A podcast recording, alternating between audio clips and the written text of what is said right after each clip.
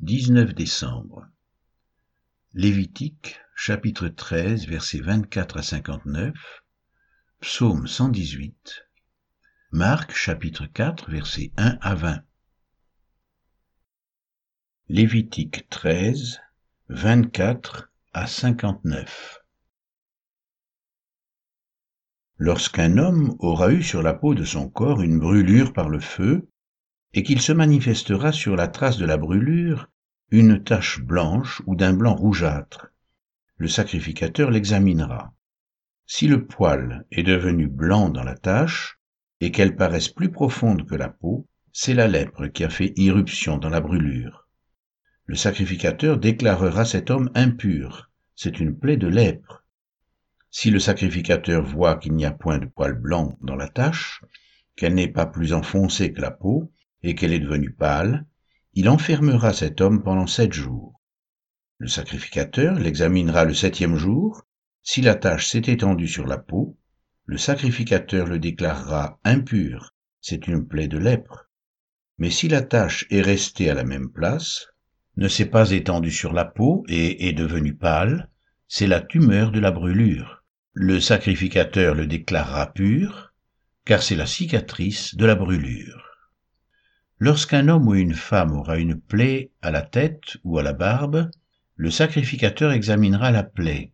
Si elle paraît plus profonde que la peau, et qu'il y ait du poil jaunâtre et mince, le sacrificateur déclarera cet homme impur. C'est la teigne, c'est la lèpre de la tête ou de la barbe.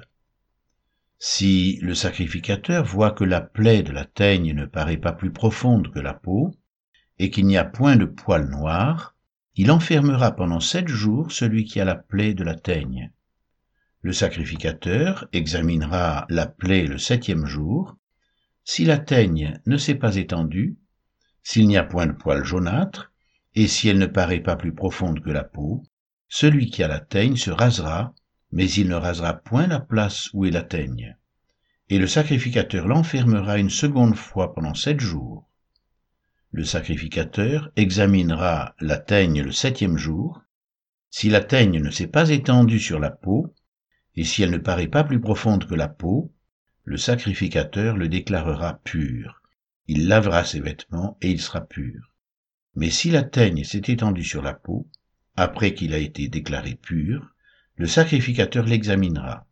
Et si la teigne s'est étendue sur la peau, le sacrificateur n'aura pas à rechercher s'il y a du poil jaunâtre, il est impur. Si la teigne lui paraît ne pas avoir fait de progrès, et qu'il y ait cru du poil noir, la teigne est guérie, il est pur, et le sacrificateur le déclarera pur. Lorsqu'un homme ou une femme aura sur la peau de son corps des taches, des taches blanches, le sacrificateur l'examinera. S'il y a sur la peau de son corps des taches d'un blanc pâle, ce ne sont que des taches qui ont fait irruption sur la peau, il est pur. Lorsqu'un homme aura la tête dépouillée de cheveux, c'est un chauve, il est pur. S'il a la tête dépouillée de cheveux du côté de la face, c'est un chauve par devant, il est pur. Mais s'il y a dans la partie chauve de devant ou de derrière, une plaie d'un blanc rougeâtre, c'est la lèpre qui a fait irruption dans la partie chauve de derrière ou de devant. Le sacrificateur l'examinera. S'il y a une tumeur de plaie d'un blanc rougeâtre dans la partie chauve de derrière ou de devant, semblable à la lèpre sur la peau du corps, c'est un homme lépreux, il est impur. Le sacrificateur le déclarera impur, c'est à la tête qu'est sa plaie. Le lépreux, atteint de la plaie, portera ses vêtements déchirés et aura la tête nue. Il se couvrira la barbe et criera « Impur, impur !» Aussi longtemps qu'il aura la plaie, il sera impur. Il est impur. Il habitera seul, sa demeure sera hors du camp. Lorsqu'il y aura sur un vêtement une plaie de lèpre, sur un vêtement de laine ou sur un vêtement de lin, à la chaîne ou à la trame de lin ou de laine, sur une peau ou sur quelque ouvrage de peau, et que la plaie sera verdâtre ou rougeâtre sur le vêtement ou sur la peau, à la chaîne ou à la trame, ou sur un objet quelconque de peau, c'est une plaie de lèpre, et elle sera montrée au sacrificateur. Le sacrificateur examinera la plaie, et il enfermera pendant sept jours ce qui en est attaqué. Il examinera la plaie le septième jour. Si la plaie s'est étendue sur le vêtement, à la chaîne ou à la trame, sur la peau ou sur l'ouvrage quelconque fait de peau, c'est une plaie de lèpre invétérée. L'objet est impur. Il brûlera le vêtement, la chaîne ou la trame de laine ou de lin, l'objet quelconque de peau sur lequel se trouve la plaie, car c'est une lèpre invétérée. Il sera brûlé au feu. Mais si le sacrificateur voit que la plaie ne s'est pas étendue sur le vêtement, sur la chaîne ou sur la trame, sur l'objet quelconque de peau, il ordonnera qu'on lave ce qui est attaqué de la plaie, et il l'enfermera une seconde fois pendant sept jours. Le sacrificateur examinera la plaie, après qu'elle aura été lavée. Si la plaie n'a pas changé d'aspect et ne s'est pas étendue, l'objet est impur. Il sera brûlé au feu. C'est une partie de l'endroit ou de l'envers qui a été rongée. Si le sacrificateur voit que la plaie est devenue pâle, après avoir été lavée, il l'arrachera du vêtement ou de la peau, de la chaîne ou de la trame. Si elle paraît encore sur le vêtement, à la chaîne ou à la trame, ou sur l'objet quelconque de peau, c'est une éruption de lèpre. Ce qui est attaqué de la plaie sera brûlé au feu. Le vêtement, la chaîne ou la trame, l'objet quelconque de peau qui a été lavé, et d'où la plaie a disparu, sera lavé une seconde fois, et il sera pur. Telle est la loi sur la plaie de la lèpre lorsqu'elle attaque les vêtements de laine ou de lin, la chaîne ou la trame, ou un objet quelconque de peau, et d'après laquelle ils seront déclarés purs ou impurs.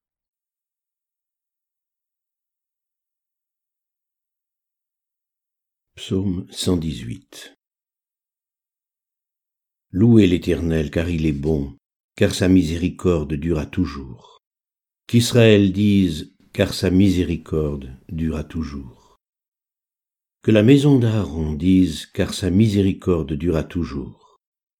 Que ceux qui craignent l'Éternel disent, car sa miséricorde dure à toujours. Du sein de la détresse, j'ai invoqué l'Éternel. L'Éternel m'a exaucé, m'a mis au large. L'Éternel est pour moi, je ne crains rien. Que peuvent me faire des hommes? L'Éternel est mon secours, et je me réjouis à la vue de mes ennemis. Mieux vaut chercher un refuge en l'Éternel que de se confier à l'homme. Mieux vaut chercher un refuge en l'Éternel que de se confier au grand. Toutes les nations m'environnaient. Au nom de l'Éternel, je les taille en pièces. Elles m'environnaient, m'enveloppaient. Au nom de l'Éternel, je les taille en pièces. Elles m'environnaient comme des abeilles. Elles s'éteignent comme un feu d'épines. Au nom de l'Éternel, je les taille en pièces. Tu me poussais pour me faire tomber, mais l'Éternel m'a secouru. L'Éternel est ma force et le sujet de mes louanges. Il est devenu mon salut. Des cris de triomphe et de salut s'élèvent dans les tentes des justes. La droite de l'Éternel manifeste sa puissance. La droite de l'Éternel est élevée. La droite de l'Éternel manifeste sa puissance. Je ne mourrai pas, je vivrai, et je raconterai les œuvres de l'Éternel. L'Éternel m'a châtié, mais il ne m'a pas livré à la mort. Ouvrez-moi les portes de la justice. J'entrerai, je louerai l'Éternel. Voici la porte de l'Éternel, c'est par elle qu'entrent les justes. Je te loue parce que tu m'as exaucé, parce que tu es devenu mon salut.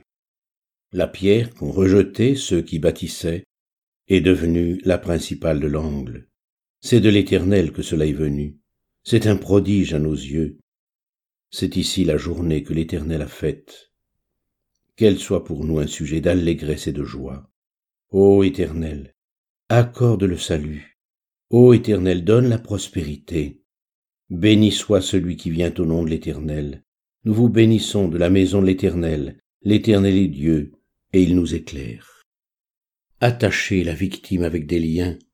Amenez-la jusqu'aux cornes de l'autel. Tu es mon Dieu, je te louerai. Mon Dieu, je t'exalterai. Louez l'Éternel, car il est bon, car sa miséricorde durera toujours.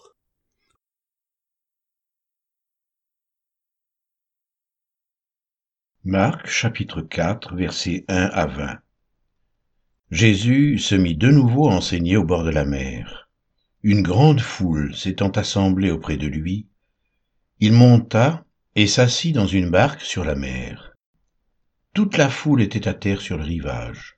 Il leur enseigna beaucoup de choses en paraboles, et il leur dit dans son enseignement, « Écoutez, un semeur sortit pour semer. Comme il semait, une partie de la semence tomba le long du chemin. Les oiseaux vinrent et la mangèrent. Une autre partie tomba dans un endroit pierreux où elle n'avait pas beaucoup de terre. Elle leva aussitôt parce qu'elle ne trouva pas un sol profond, mais quand le soleil parut, elle fut brûlée et sécha, faute de racines. Une autre partie tomba parmi les épines. Les épines montèrent et l'étouffèrent, et elle ne donna point de fruits. Une autre partie tomba dans la bonne terre, elle donna du fruit qui montait et croissait, et elle rapporta trente, soixante et cent pour un. Puis il dit, que celui qui a des oreilles pour entendre, entende. Lorsqu'il fut à l'écart, ceux qui l'entouraient avec les douze l'interrogèrent sur les paraboles. Il leur dit, « C'est à vous qu'a été donné le mystère du royaume de Dieu. Mais pour ceux qui sont dehors, tout se passe en paraboles, afin qu'en voyant, ils voient et n'aperçoivent point, et qu'en entendant, ils entendent et ne comprennent point, de peur qu'ils ne se convertissent et que les péchés ne leur soient pardonnés. » Il leur dit encore, « Vous ne comprenez pas cette parabole ? Comment donc comprendrez-vous toutes les paraboles ? » Le semeur sème la parole. Les uns sont le long du chemin, où la parole est semée. Quand ils l'ont entendue, aussitôt Satan vient et enlève la parole qui a été semée en eux. Les autres, pareillement, reçoivent la semence dans les endroits pierreux. Quand ils entendent la parole, ils la reçoivent d'abord avec joie. Mais ils n'ont pas de racine en eux-mêmes. Ils croient pour un temps. Et dès que survient une tribulation ou une persécution à cause de la parole, ils y trouvent une occasion de chute. D'autres reçoivent la semence parmi les épines. Ce sont ceux qui entendent la parole, mais en qui les soucis du siècle, la séduction des richesses et l'invasion des autres convoitises étouffent la parole et la rendent infructueuse.